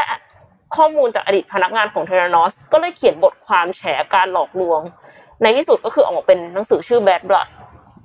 การฟ้องร้องเนี่ยเกิดขึ้นในปี2016และหน่วยงานรัฐก็สั่งให้ Theranos หยุดจำหน่าย Edison เครื่องตรวจเลือดเนี่ยนะคะข้อมูลเบื้องหลังการทำงานที่ Theranos เนี่ยเขาบอกว่าแทบจะเป็นโรงงานนรกโฮมส์เนี่ยเป็นเจ้านายที่ demanding มากมีความต้องการสูงเธอต้องการให้พนักงานทำงานหนักเหมือนที่เธอทำให้ผู้ช่วยของเธอทำการบ้านบันทึกเวลาเข้าออกของพนักงานในแต่ละวันเฮ้ยทำงานหนักกับบันทึกการเข้าออกคือมันคนละเรื่องกันอะในความเป็นจริงคือเหมือนกับว่าต้องการที่จะให้อยู่ที่บริษัทนานๆด้วยนะคะพยายามกระตุ้นให้พนักงานเข้างานเร็วกับงานช้าแล้วก็บางทีก็ให้มาทำงานในวันหยุดจริงๆทำงานในวันหยุดนี่เป็นเรื่องปกตินะถ้ามันจำเป็น อันนี้ FYI นอกจากจะทำงานหนักแล้วยังแข่งขันสูงด้วยโฮมส์เคยจ้างทีมวิศวกรมา2ทีมแล้วก็ให้แข่งกันเพื่อหาวิธีที่ดีที่สุดในการพัฒนาการตรวจวิเคราะห์เลือดซึ่งจริงๆอันเนี้ยเป็นเรื่องปกติพอสมควรของสตาร์ทอัพเพราะว่ารีบไงคือจะต้องทำให้เสร็จก่อนที่จะเบิร์นเงินจนหมดนะคะแต่ว่าประเด็นสำคัญคือเครื่องที่ใช้ใน Wall Green เนี่ยไม่ใช่เครื่องของ Theranos อย่างที่พี่ปิ๊กบอกว่าแต่เดิม Siemens ทำเครื่องนี้อยู่แล้วดังนั้นวิธีของ Theranos ก็คือเอาเครื่อง Siemens ไปใส่ไว้ข้างในค่ะเอาเครื่อง Siemens ไปใส่ไว้ข้างในนะคะทีนี้เลือดไม่พอค่ะปกติเลือดต้องเจาะเป็นหลอดเขาก็เลยไดลูทเอาคือทำละลายทำให้เลือดเนี่ยเพิ่มปริมาณเพิ่มขึ้นนะคะไม่แน่ใจเหมือนกันว่าใส่เป็นน้ำเปล่าหรือใส่เป็นสารละลายอะไรแต่ว่าเอาเป็นว่าพอเจือจางแล้วเนี่ยมันก็เลยไม่แม่นเพื่อให้ปริมาณที่มันพอเท่ากับการตรวจมันก็เลยยิ่งไม่แม่นไงคือจะมาหาว่าอ้าวที่บอกว่าเทราโนสไม่แม่นแสดงว่าซีเมนต์ไม่แม่นสิไม่ใช่เพราะว่าความเข้มข้นของเลือดเนี่ยมันไม่เหมือนกันหลายครั้งเนี่ยพนักงานที่เห็นว่าโฮมส์กำลังพาบริษัทเดินลงเหวก็พยายามจะแจ้งต่อบอร์ดบริหารคือคนข้างนอกก็คือพยายามจะฟ้องนะที่ออกมาแล้วคนข้างในก็คือแจ้งบอร์ดบริหารเนี่ยก็เหมือนกับจะหาคนที่มีประสบการณ์มากกว่าหลายครั้งละแต่โฮมส์เนี่ยก็พูดจนบอร์ดยอมให้โอกาสเธอได้ครั้งแล้วครั้งเล่านะคะก็เลยกลายเป็นว่าพนักงานที่แจ้งเรื่องเนี่ยกลับถูกฟ้องร้องแทนค่ะในปี2017เนี่ยวอลกรีนส์ก็คือเริ่มจะไม่โอเคละก็ฟ้องร้องบริษัทนะคะแต่ว่าตกลงกันได้นอกศาลนะครับโดยที่วอลกรีนก็เลยบอกว่าโอเคไม่ฟ้องก็ได้แต่ไม่ได้หมายความว่าโฮมส์และเทราโนสจะไม่ถูกฟ้องอาญาจากรัฐได้นะคะเทราโนสเนี่ยพบกับจุดจบเมื่อปี2018 บริษัทมูลค่า 9,000 ล้านเหรียญกลับกลายเป็นศูนย์โฮมส์เผชิญหน้ากับข้อหาฉ้อโกงและสมรู้ร่วมคิดในการฉ้อโกงเป็นกระบวนการซึ่งอาจทำให้เธอและก็อดีตแฟนหนุ่มซันนี่บาวานี่ถูกจำคุกถึง20ปีค่ะในปี2019เนี่ยโฮมส์ได้รับการประกันตัวก่อนที่จะแต่งงานกับวิลเลียมเอเวนส์ซึ่งเป็นทายาทธุรกิจโรงแรมเจ้าใหญ่ในสหรัฐมีลูก1คนและด้วยการมีลูกนี้เนี่ยผู้เชี่ยวชาญก็บอกว่าอาจจะทำให้ลดโทษลงได้เพราะว่าศาลเนี่ยไม่อยากพรากแม่กับลูกคือเป็น strategy นะไม่ใช่ strategy หรือเปล่าคือทุกอย่างมันแพลนมาไม่ใช่ว่าแบบเหมือนกับเอาแต่งงานแล้วก็เลยมีลูกอะไรอย่างเงี้ยค่ะอีกทั้งทนายเนี่ยก็บอกว่าก็คือพยายามจะแก้ตัวด้วยการที่บอกว่าโฮมเนี่ยโดน abuse โดยซันนี่บาวานี่คือเหมือนกับว่ารู้จักกันมาตั้งแต่ปี2002แล้วอะไรเงี้ยก็คือโดนซันนี่บาวานี่เนี่ยควบคุมล้างสมองโดนบังคับให้พูดให้ทำอย่างนี้เพราะคดีนี้เป็นที่น่าติดตามในสหรัฐอเมริกามากว่าผลออกมาไงเพราะว่าตอนนี้คือทางฝั่งโฮมเนี่ยต้องบอกว่าฉลาดมากที่จะรู้ช่องกฎหมายที่จะใช้ทำให้ตัวเองเนี่ยได้รับโทษน้อยที่สุดค่ะคืออย่างนี้อย่างเรื่องของการที่ว่าปัจจุบันนี้คือเคสกำลังถูกวิพากษ์วิจารณ์ออกมาออกมาสองแนวอะแนวแรกก็รับโทษตามปกติปกสองคือมีเงื่อนไขอย่างเช่นอย่างเงี้ยมีลูกขึ้นมาสองคือเธอเปิดเผยให้การว่าเธอถูกบังคับให้ทำอย่างนี้โดยคุณผู้ชายคนนั้นน่ะแฟนของเธอนั่นแปลว่าผู้ร้ายตัวจริงอีกคนนึงนะไม่ใช่ฉันฉันเป็นหุ่นเชิดเฉยๆอะไรอย่างเงี้ยครับคือโอ้โหอันนี้มีความซับซ้อนมากต้องดูเพราะจริงๆแล้วด้วยความฉลาดของโฮมเนี่ยต้องบอกว่าไม่ธรรมดาเลยดูจากวิธีคิดดูจากตั้งแต่สมัยเรียนวิธีการที่เขามองเห็นปัญหาคนอันนี้ความเก่งนั่นก็จริงถูกไหมเขาเข้าใจเรื่องเพนพอยต์เรื่องของการเจาะเลือดอย่างเงี้ยแต่ว่านี่เขาเรียกว่าเล่ห์เหลี่ยมในการที่จะพลิกคดีเอาตัวรอดลดโทษหนักเป็นเบานี้ก็น่าสนใจว่ามันจะเป็นยังไงต่อค่ะแล้วก็คือด้วยความที่เธอตั้งครรภ์ก่อนหน้านี้แล้วก็มีเรื่องโควิด-19 อีกการพิจารณาคดีมันก็เลยล่าช้ามาเรื่อยๆคือรู้จักเตะถ่วงด้วยนะว่าจะทำยังไงแล้วทีนี้ก็โฮมส์ก็กำลังพึ่งแบบเข้าไปให้การในศาลอะไปเรื่อยๆเรื่อยๆเลยนะคะช่วงนี้แล้วก็มีพนักงานเนี่ยออกมาแฉเรื่อยๆเรื่อยๆเลยเหมือนกัน CNBC ลงทุกวันเลยคือแบบว่ามีพนักงานเพิ่มขึ้นที่มาแฉว่าแบบเฮ้ยการความแม่นของเครื่องเนี่ยมันเท่ากับการทอยเหรียญเท่านั้นเองนะอะไรอย่างเงี้ยคือแบบโหแรงขึ้นเรื่อยๆนะคะแล้วก็ทนายเนี่ยอ้างว่าโฮมส์ไม่มั่นใจในตัวเองก็คือที่บอกว่าตกอยู่ในอำนาจของบาวานี่อะค่ะแต่ว่าเหมือนเดิมค่ะ CNBC ก็ชอบแฉมากนะคะก็เพิ่งแฉว่ามีแชทของทั้งคู่เนี่ยออกมาแล้วก็ในแชทนั้นน่ะโฮมส์บอกกับบาวานี่ในปี2014ว่าเธอเนี่ยมั่นใจในตัวเองมากว่าจะได้เป็น Best Business Person of the Year คิดดูว่ามั่นใจว่าฉันจะเป็นแบบนักธุรกิจที่ดีที่สุดของปีอ่ะนี่คือคนที่ถูกชักจูงอยู่เบื้องหลังเหรอคือมันดูแบบขัดกันเองนะก็เลยรู้สึกว่าโอ้นี่คือไม่ธรรมดาคนนี้ร้ายมากแล้วก็คือบาวานี่เนี่ยจะขึ้นศาลปีหน้าเพราะฉะนั้นก็ต้องติดตามกันต่อไปว่าจะเป็นยังไงแต่ว่าบทเรียนที่ได้จากเรื่องเนี้ยค่ะคือจริงๆในฐานะที่เอ็มก็ทำสตาร์ทอัพเนาะแล้วคนที่ทำสตาร์ทอัพก็ฝันใหญ่ไม่ได้หมายความว่าให้หยุดฝันใหญ่หยุดเพ้อเจ้อแล้วก็คือ culture ของปกติของซิลิคอนวัลเลย์เนี่ยคือ fake it until you make it คือหลายๆคนน่ะไม่ว่าจะเป็นสตีฟจ็อบส์บิลเกตส์อะไรเงี้ยตอนแรกๆก็คือไม่มีทั้งนั้นแหละสิ่งที่มองว่าตัวเองทำนะคะแต่ว่าในที่สุดแล้วเขาก็ทำได้เพราะฉะนั้นถ้าสมมติว่าโฮมส์เนี่ยเขาโม้ไปก่อนแล้วสุดท้ายเธอทำได้จริงอ่ะ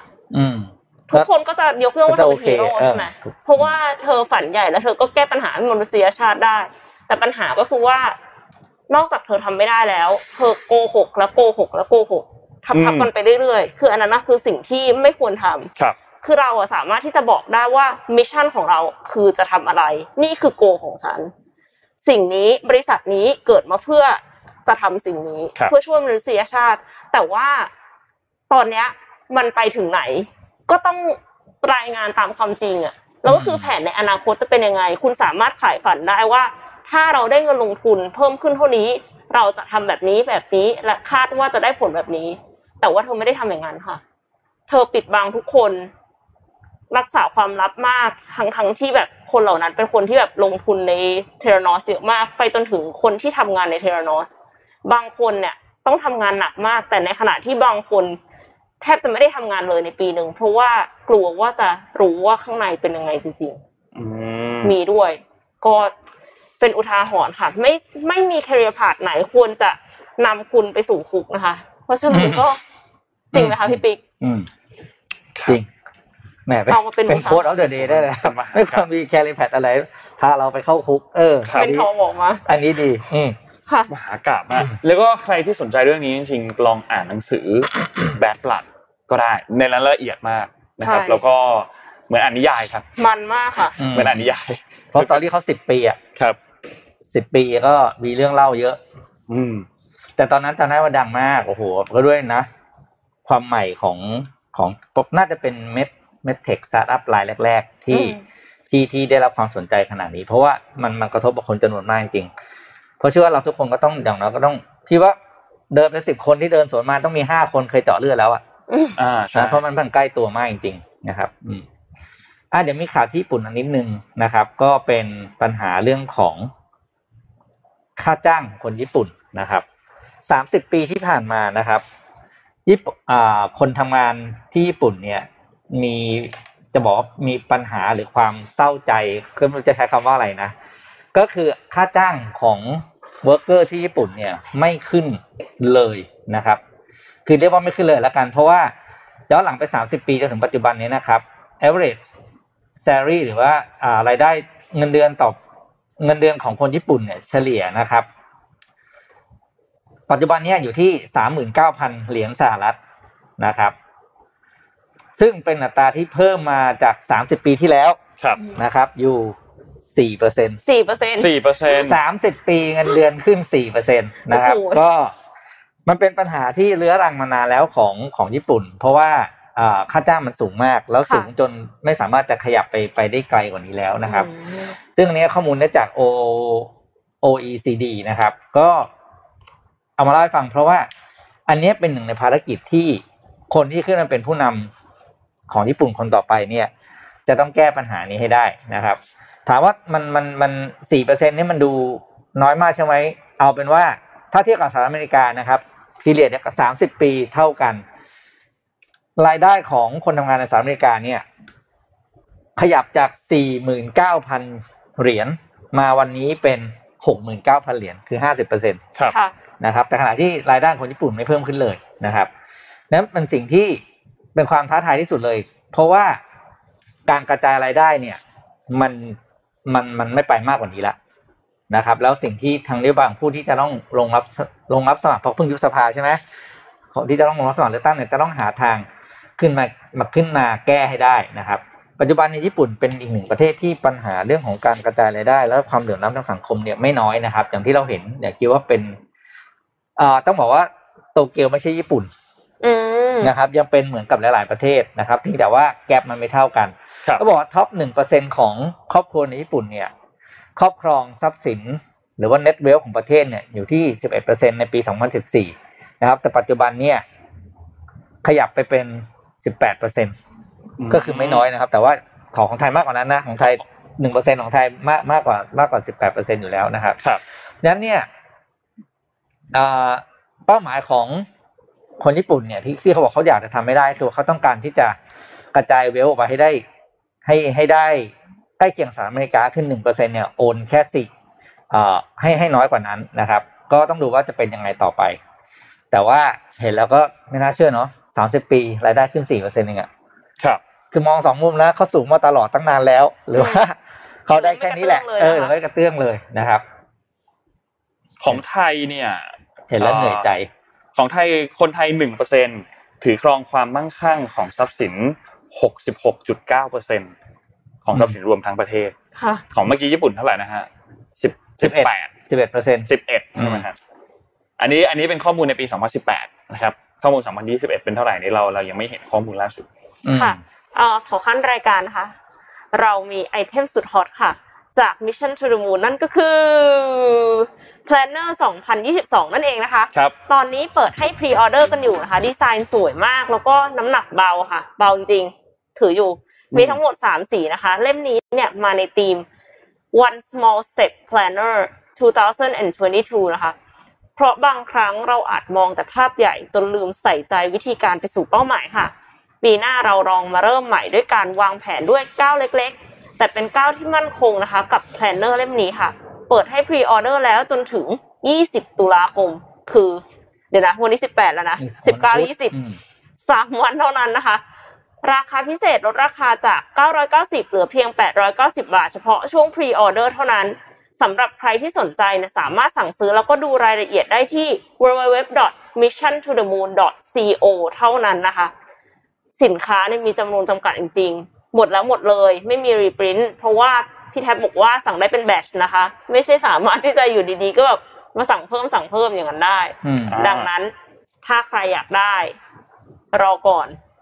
ไม่ทันนะคะต้องกดเดี๋ยวนี้เลยค่ะแล้วที่สำคัญเมื่อกี้นี่แอดมินมาทีมงานบอกครับบอกว่าสีนี้สีโอลีฟเนี่ยจะหมดแล้วนะฮะ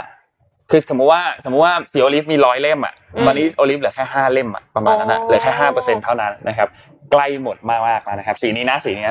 โอลีฟนะครับไม่อยากจะบอกว่าแพลนเนอร์ของพี่อ่ะครับผม2019 2020อ่ะยังอยู่ในห่อเลยอ้าวยังไม่ได้ใช้พูดแบบนี้แล้วพี่เป็นคนเก็บพี่เป็นคนไม่ชอบจดพี่คนแต่ว่าเก็บมาทุกอันมาจดใน iPad เหมือนกันอย่าถามเลยสารภาพมาเลยแฟนรายการน่ะคนไหนแพลนเนอร์ยังขาวสะอาดแบบเราบ้างไหนรายงานตัวสิพิมพ์มาเลยใครแพลนเนอร์ยังขาวสะอาดนี่บิ๊กแฟนของเราคุณคาเฟเนโรบอกว่าสอยมาแล้วทั้ง3สีโอ้3สีเลยสุดยอดเลยค่ะครับก็ฝากด้วยครับกับแพลนเนอร์ถ้าไม่เก่งใจจะลุกไปหยิบมันจากในรถเลยเนี่ยยังไม่เอาลงจากรถเลยนนท์คิดดูแรงมากแพลนเนอร์ปี2022ครับแล้วก็จะบอกว่าซื้อตอนพรีออเดอร์นะเพราะว่าตอนที่เปิดขายจริงอ่ะมันอาจจะหมดแล้วนะครับโอเคนนท์พาไปต่อที่ข่าวครับมาดูข่าวที่สหรัฐนิดนึงครับที่สหรัฐวันนี้มี2เรื่องครับเอาเรื่องแรกก่อนที่เกี่ยวกับไต้หวันนะครับคืออย่างนี้ครับวันที่17เมื่อวานนี้ที่ผ่านมาเนี่ยนะครับสำนักข่าวรอยเตอร์ครับเขามีรายงานเป็นแถลงการของกองทัพสหรัฐนะครับคือมันมีภารกิจอันนึงเป็นภารกิจ USS Dewey นะครับคือเขาเนี่ยส่งเรือรบนะครับซึ่งเป็นเรือรบพิฆาตเนี่ยนะครับชั้นอาร์เลเบิร์กเนี่ยนะครับชนิดติดขีปนาวุธนาวิถีของสหรัฐเนี่ยแล่นเข้าไปในบริเวณช่องแคบไต้หวันนะครับซึ่งไม่ได้ไปคนเดียวไปร่วมกับเรืออีกลำหนึ่งก็คือเรือฟริเกต HMCS Winnipeg นะครับเป็นเรือของแคนาดานะครับเมื่อช่วงวันพฤหัสกับวันศุกร์ที่ผ่านมาสัปดาห์ที่แล้วนะครับโดยแถลงการณ์อันนี้เนี่ยเขาขับผ่านแล่นผ่านตรงช่องแคบไต้หวันเพื่อก็แสดงให้เห็นถึงเรื่องนึงก็คือโอเคความเป็นพันธมิตรกันแล้วนอกจากนี้ก็คือแสดงถึงความมั่นใจแสดงถึงความมุ่งมั่นนะครับซึ่งต้องบอกว่าช่องแคบอันนี้เนี่ยเป็นช่องแคบที่แบ่งระหว่างเกาะไต้หวันกับจีนแผ่นดินใหญ่นะครับซึ่งแน่นอนว่าเป็นจุดยุทธศาสตร์ที่สำคัญมากๆสำหรับคู่ขัดแย้งในพื้นที่ตรงนี้นะครับซึ่งต้องบอกว่าปกติแล้วเนี่ยสหรัฐเนี่ยเขาจะส่งเรือรบเนี่ยเข้าไปที่ช่องแคบตรงนี้เนี่ยนะครับเดือนละครั้งซึ่งบางครั้งก็มีพันธมิตรของสหรัฐที่ส่งเข้าไปบ้างนะครับอย่างเช่นเมื่อเดือนที่แล้วเนี่ยก็มีเรือรบของสหราชอาณาจักรเนี่ยเข้าไปทางพื้นที่บริเวณนี้เหมือนกันนะครับแต่ต้องบอกว่าหลังจากที่เราเห็นข่าวในช่วง1เดือนที่ผ่านมาเนี่ยเรื่องของกิจกรรมทางทหารที่เกิดขึ้นในพื้นที่ใกล้ๆไต้หวันใกล้ๆจีนตรงนี้เนี่ยนะครับ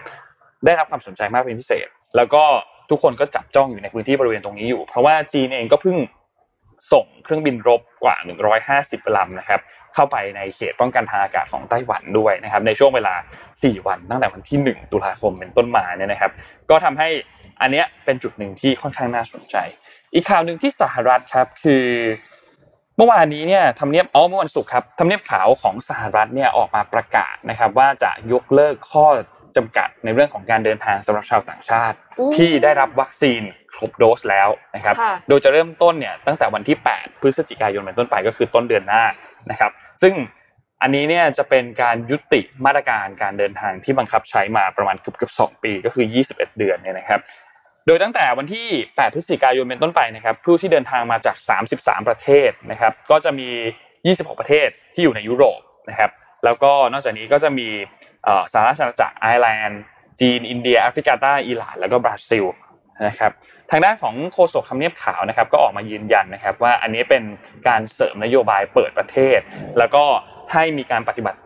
การตามมาตรการสาธารณสุขอย่างเข้มงวดนะครับนอกจากนี้ครับคนที่ไม่ใช่พลเมืองสหรัฐเนี่ยต้องแสดงหลักฐานการฉีดวัคซีนก่อนที่จะขึ้นเครื่องบินแล้วก็ต้องแสดงหลักฐานการตรวจโควิดว่าเป็นลบนะครับแต่ว่ากฎหมายอันนี้ไม่ได้กำหนดให้ต้องกักตัวเมื่อเดินทางไปถึงสหรัฐนะครับก็ทำให้เตรียมเปิดประเทศอย่าง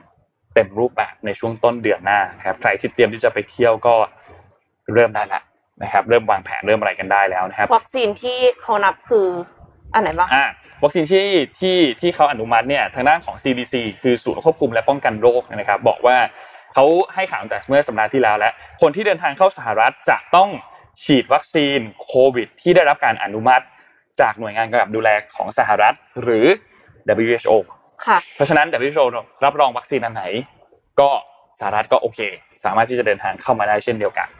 น่าจะ AstraZeneca เนาะ AstraZeneca จริงๆ Sinovac ก็ได้Sinovac ได้เช่นเดียวกันเพราะว่า WHO รับรอง Sinovac เช่นเดียวกัน Sinopharm ได้มั้ยคะ Sinopharm ได้เหมือนกันครับอ๋อโอเค WHO รองรับเหมือนกันครับค่ะถ้าอย่างนั้นก็ถือว่าเป็นข่าวดีค่ะเป็นข่าวดีครับเป็นข่าวดีครับแต่ว่ายังไงก็ตามก็ระมัดระวังเรื่องภูมิของตัวเองด้วยนะเพราะว่าถ้าฉีดมาเป็นระยะเวลาหลายเดือนแล้วเนี่ยก็มีโอกาสที่ภูมิจะตกนะครับมีข่าวเตือนภัยนิดนึงค่ะมาจาก Drama Addict นะคะคนโดนกันเยอะช่วงนี้ก็คือมีการเด้งเตือนว่าคุณถูกตั้งเป็นผู้ลงโฆษณาในเพจอะไรก็ไม่รู้ที่ไม่ใช่เพจของตัวเองสักพักก็มีเงินที่ถูกสูบออกจากบัญชีรัวๆเลยนะคะหมายความว่าถูกแฮ็ก Facebook ค่ะแล้วก็ตั้งให้คุณเนี่ยเป็นผู้ลงโฆษณาซึ่งเป็นผู้ดูแลเพจนิดนึงแต่ว่าบทบาทในเพจเนี่ยทำอะไรมากไม่ได้หลักๆคือจ่ายเงินค่ะเพื่อที่จะบูสต์โฆษณาขบวนการนี้เนี่ยมักจะมาเป็นเพจการพนันเพจหลอกขายของแบบที่มันระบาดกันอยู่นะคะแล้วก็จ่ายเงินบูสต์เพจโฆษณาเพื่อที่จะคือบูสต์เพจแบบว่าหลอกเงินเหยื่อต่อไปนะคะใช้เงินที่เงินของคนอื่นมาอีกทีนึงอ่ะแล้ววิธีแก้ก็คือเราก็ควรจะต้องไปแจ้งความในทันทีอายัดบัตรนะคะแล้วก็จะได้ไม่สามารถที่จะใช้เงินจากบัตรเครดิตของเราออกไปได้นะคะขั้นตอนต่อไปก็คือออกจากการเป็นแอดมินเพจค่ะซึ่งตอนนี้อาจจะลำบากนิดนึงไม่แน่ใจเหมือนกันว่าจะสามารถที่จะทำได้หรือเปล่าเพราะว่าโฆษณาที่สูบเงินไปเนี่ยมันยังทำงานอยู่นะคะก็ให้จัดการที่โฆษณาเพื่อที่จะไปลบโฆษณานั้นก่อนแล้วก็กดออกจากการเป็นแอดมินหรือว่าผู้ดูแลโฆษณาในเพจค่ะอันตรายมากอันตรายมากอันนี้ต้องระมัดระวังเลยนะครับสำหรับใครที่เชื่อมตัวบัตรกับตัวแอดโฆษณาใช่ๆค่ะแล้วก็ใน Drama Addict เนี่ยเขามีลิงก์ที่จะให้ไปตรวจสอบความปลอดภัยของ account Facebook ด้วยนะคะแล้วก็สั่งล็อกเอาท์จากทุกตำแหน่งที่มีการล็อกอินเข้าเฟซเราก่อนคือเนื่องจากเราอ่ะมีพาสเวิร์ดเพราะฉะนั้นเดี๋ยวเราก็เข้าล็อกอินเข้าไปใหม่ได้อยู่แล้วดังนั้นก็คือล็อกเอาท์จากทุกที่ไว้ก่อนเผื่อว่าเวลาที่เราแบบเคยไปใช้คอมพิวเตอร์สาธารณะอ่ะครับแล้วเสร็จแล้วเราก็ลืมล็อกเอาพอเป็นอย่างนั้นปั๊บมันก็จะกลายเป็นว่ามีคนเข้ามาล็อกอินได้นะคะอ๋อแล้วที่สำคัญอีกอย่างนึงก็คืออันนี้ไม่ใช่แค่ Facebook นะคุณมีโซเชียลมีเดียอะไรบ้างเนี่ยให้ทำอย่างนี้ไว้ก็คือ two step authentication คือจะล็อกอินอ่ะต้องล็อกอิน2 step คุณใส่พาสเวิร์ดคุณด้วยแล้วคุณก็ต้องไปยืนยันไม่ว่าจะเป็นผ่าน OTP หรือไปผ่านอะไรก็ตามนะครับทำ2 step อันนี้จะช่วยได้เยอะมากในเรื่องของการถูกแฮ็ก ID ถูกแฮ็กรหัสต่างๆเนี่ยจะช่วยได้ค่อนข้างเยอะมากมันแทบจะทำได้ทุกโซเชียลมีเดียแล้วนะครับสำหรับตัว two step ตัวนี้ก็แนะนำให้ทำมากๆนะครับค่ะก็เตือนภัยกันไปค่ะเดี๋ยวปิดท้ายด้วยข่าวเทคโนโลยีน่ารักนะครับก็การใช้รถไฟฟ้าเนี่ยปัจจุบันนี้ปัญหาที่น่าจะหนักที่สุดเลยที่เรียกว่าเป็นอุปสรรคสุดเลยก็คือการหาที่ชาร์จนะครับเพราะว่ามันหาไม่ได้นะทีนี้บริษัทที่จีนอันหนึ่งนะครับก็คือบริษัท Envision Group เนี่ยซึ่งเขาเป็นบริษัทที่ทำเรื่องวินเทอร์ไบน์นะก็คือพลังงานลมจากกังหันนะครับก็ล่าสุดได้เปิดตัวเจ้าโมจินะครับนี่ชื่อโมจิเลยนะคือโมชิ MOCHI นะครับพี่เรียกโมจิ ในเซี่ยงไฮ้นะครับซึ่งโมจิมันก็มาจากคำชื่อเขาเองคือ Mobile Charging Unit นั่นแหละนะครับก็คือไอ้เจ้ารถคันนี้ครับมันจะเป็นรถที่วิ่งไปชาร์จไฟกับรถไฟฟ้าที่จอดอยู่โดยผ่านการเรียกโดยแอปพลิเคชันนะครับเพราะฉะนั้นเนี่ยปัจจุบันนี้เนี่ยเวลาเราไปศูนย์การค้าหรือไปตึกใช่ไหมมันจะมีที่จอดสำหรับ EV โดยเฉพาะซึ่งอาจจะมีสัก5จุด10จุดก็แล้วแต่ถ้าวันนึงมันเต็มเนี่ยเราขับรถไฟฟ้าเราก็จอดไม่ได้ละ เอ้ยเราไม่มีที่ชาร์จแล้วแต่ว่าคนเนี้ยเขาจะมาแก้ปัญหาตรงนี้ก็คือเราเรียกปุ๊บมันก็จะขับตุ๊ดมาที่เราแล้วก็ชาร์จแล้วเราก็ไปทำอะไรไปกินข้าวไปอะไรก็ได้แล้วสุดท้ายมันก็เราก็กลับเพราะอย่าลืมว่าการชาร์จไฟรถ EV เนี่ยมันใช้เวลานานนะครับแล้วเราเองเราก็เขาเรียกว่าถ้ามีโอกาสให้ชาร์จไว้เลยเพราะว่ามันเติมได้ตลอดเวลาแล้วที่ชาร์จมันหายากนะครับโดยเจ้าโมจิเนี่ยตอนนี้ได้เปิดตัวทดลองที่เซี่ยงไฮ้ไปแล้วนะครับแล้วก็กำลังจะส่งอีกจำนวนหนึ่งมาทดสอบที่สิงคโปร์ด้วยนะครับโดยบริษัทมองว่าเนี่ยคือเป็นอีกหนึ่งธุรกิจที่เขาจะก้าวมาจากการที่เขาทำพลังงานทดแทนคือเรื่องของวินเทอร์ไบน์อยู่แล้วนะครับเห็นแล้วก็นี่แหละนะครับน่ารักน่าใช้แล้วก็เหมาะมากสำหรับเอามาใช้ในอาคารหรือตึกสำนักงานที่ปัจจุบันนี้ที่จุดจอดสำหรับรถ EV เนี่ยไม่พอใช้ซึ่งเขาเชื่อว่าตัวนี้คือเปรี้ยงแน่นอนเพราะบริษัทนี้คือ Envision เนี่ยไม่ใช่เล็กๆนะครับเขาเป็นบริษัทใหญ่เป็นอันดับ4ของโลกเรื่องของวินเทอร์ไบน์และเนี่ยบริษัทนี้เขาจะมีชีวิตอยู่กับเรื่องของธุรกิจพลังงานทดแทนตลอดเวลาแล้วเขามองเห็น direction ว่าที่เรามองว่าโลกตั้งเป้าจะเป็น zero emission ภายในปี 2050 เนี่ยตัวนี้ยังไงก็เป็นสิ่งที่เป็นปัจจัยสำคัญที่ทำให้เรื่องนั้นน่ะทางโลกน่ะไปถึงได้ครับเพราะว่ารถถ้าไม่มี EV ถ้ารถ EV ไม่มีที่เติมเนี่ยเป้าหมายตรงนั้นจะไปไม่ถึงไงถ้าทั้งโลกอยากให้เราไปถึง zero emission ได้เนี่ยนี่คือคำตอบครับจริงค่ะเห็นด้วยมากเลยค่ะเพราะว่าเอ็มก็นึกถึงว่าจริงเอ็มเพิ่งแบบเอารถไปเข้าอู่แล้วก็คนพบว่ามันต้องซ่อมเยอะแล้วก็ที่บ้านก็คุยกันว่าเอ๊ะเราควรจะซื้อรถ EV กันไหมแล้วเอ็มก็คิดว่าแต่ว่ายังหาที่ชาร์จไม่ค่อยได้อยู่เลยตอนนี้ก็เลยรู้สึกว่ายังไม่ค่อยสะดวกแต่ว่าถ้ามีเครื่องมือแบบเนี้ยก็ไม่ต้องไปแย่งที่ชาร์จกันแล้วอะไรอย่างเงี้ยค่ะก็น่าจะน่าสนใจแต่ว่าประเด็นคือมันจะเนวิเกตแคบๆได้ไหมอ่ะเข้าตึกใช่ไหมคือเข้ามาหาจุดจอดใช่ไหมใช่ใช่เพราะว่าแบบว่าที่จอดอ่ะยกเว้นที่จอดคนพิการอ่ะที่จะใหญ่หน่อยแต่ถ้าที่จอดปกติอ่ะค่ะพี่ปิ๊กช่องว่างระหว่างมันจะพอไหมน่าสนใจครับคือบางทีเนี่ยนะพวกเนี้ยต้องเข้าใจคอนเทกต์การออกแบบคนนิดนึงเข้ามาอย่างเมืองเข้าแบบมาจากเมืองที่ใหญ่ถนนที่เป็นระเบียบใช่ไหมล็อกเลิกอะไรมันพอก็อาจจะเวิร์กอันนี้คือไม่ได้บอกเขาใช้ไม่ได้ในบ้านเรานะคือแค่ว่าเรายังไม่เห็นหน้าตาจริงเขาเป็นยังไงเท่านั้นเองแล้วก็อย่างที่เอ็มบอกคือบางตึกบ้านเราโอ้โหที่จอดรถอย่าให้พูดถึงครับผมสุดๆคือไอ้นี่ไปที่อาจตายได้คือเราติดเงียกอยู่ระหว่างรถอ่ะแต่เชื่อว่าถ้าเขาทำรุ่นนี้ออกมาได้เขาก็ทำรุ่นเล็กได้ค่ะเขาก็จะพัฒนาไปตามโจทย์แล้วก็ความยากของแต่ละที่ครับผมเพราะฉะนั้นก็รอรุ่นถัดไปเลยค่ะครับผมนนขอปิดท้ายด้วยเรื่องนี้ครับเมื่อวานนี้เป็นงานแข่ง The International ครั้งที่10นะครับก็เป็นงานแข่ง Dota 2 ครับที่รอมา2ปีเพราะว่าปีที่แล้วไม่ได้จัดติดโควิดนะครับเงินรางวัลปีนี้คู่ที่ได้อันดับ1เนี่ยได้เงินรางวัลประมาณ600ล้านบาทโอ้โหนะครับแล้วก็อันดับ2เนี่ยได้ประมาณเท่าไหร่อ่ะ150ล้านบาทนะครับก็ได้แชมป์แล้วครับสุดท้ายทีมที่ได้แชมป์เอาภาพขึ้นมาฮะทีม Spirit ครับทีมนี้เนี่ยต้องบอกว่าเป็นทีมที่เขาเพิ่งเริ่มฟอร์มทีมกันช่วงต้นปีเองนะเพิ่งเริ่มฟอร์มทีมกันไม่นานนะครับ5คนนี้เป็นทีมจากรัสเซียนะครับทีม Spirit ทีมนี้เนี่ยนะครับก็ฟอร์มดีมากแล้วก็ต้องบอกว่ามาจากสายล่างคือเวลาแข่งเกมอันเนี้ยมันจะมี2สายเป็น lower bracket กับ upper bracket ก็คือคนที่อยู่สายล่างอ่ะถ้าแพ้คือตกรอบเลยส่วนคนที่อยู่สายบนถ้าแพ้จะตกลงมาสายล่างก่อนนะครับคนเนี้ยทีมเนี้ยตอนแรกอยู่สายบนแล้วสุดท้ายก็แพ้แล้วก็ตกมาสายล่างแล้วสุดท้ายก็อยู่สายล่างยาวมาเรื่อยๆจนไปถึงรอบชิงนะครับส่วนอีกทีมนึงครับคือทีม PSG LGD ครับอีกภาพนึงครับทีมนี้ก็ได้อันดับ2ต้องบอกว่าทีมนี้เนี่ยถ้าใครที่ติดตามนะทีมนี้คือเค้าเรียกว่าเป็นราชาไร้บัลลังก์เป็นทีมที่เข้าชิงมาแล้วเนี่ยอีกรอบนี้เป็นครั้งที่รอบที่2แล้วเราต้องบอกว่าปีนี้ฟอร์มดีมากเล่นดีจากจีนป่ะคะเนี่ยจากจีนครับทีมนี้มาจากจีนครับเล่นดีทุกอย่างฟอร์มดีทุกอย่างในทีมนี้มี2คนที่เคยได้แชมป์ TI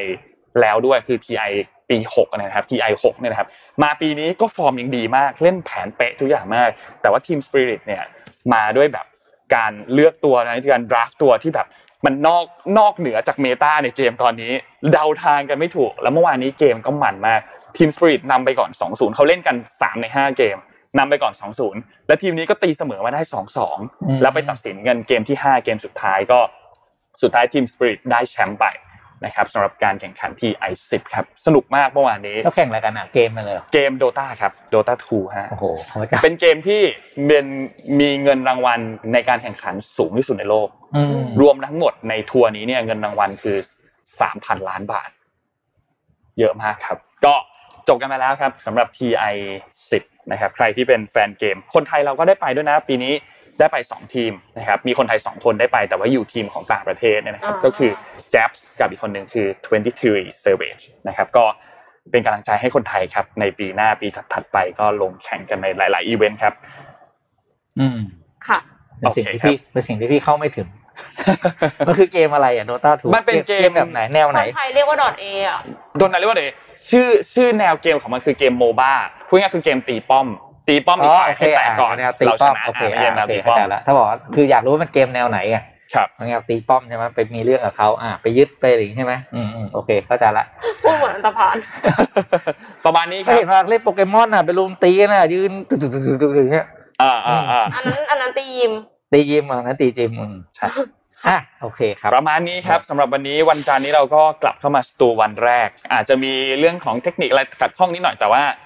เดี๋ยวค่อยๆปรับกัน 2-3 วันหลังจากนี้ก็น่าจะค่อยๆดีขึ้นนะครับขอบคุณสปอนเซอร์ครับขอบคุณ SCB ครับผู้สนับสนุนแสนใจดีของเรานะครับอยู่กับเรามาอย่างยาวนานมากๆนะครับขอบคุณ SCB มากๆนะครับและขอบคุณ Samsung Galaxy Z Fold 3 5G นะครับที่สุดของสมาร์ทโฟนจอพับประสิทธิภาพสูงเหมาะทั้งการทำงานและความบันเทิงที่อยู่ด้านหน้าพี่เอ็มตรงนี้นะครับและก็ขอบคุณ Oris ครับ Oris เนี่ยอย่างที่เคยแจ้งให้ฟังครับว่า Oris เขามี Oris Social Club Bangkok นะครับก็เป็นคอมมูนิตี้ของคนรักนาฬิกานะครับเขาก็มีการจัด Welcome New Members ครับคือ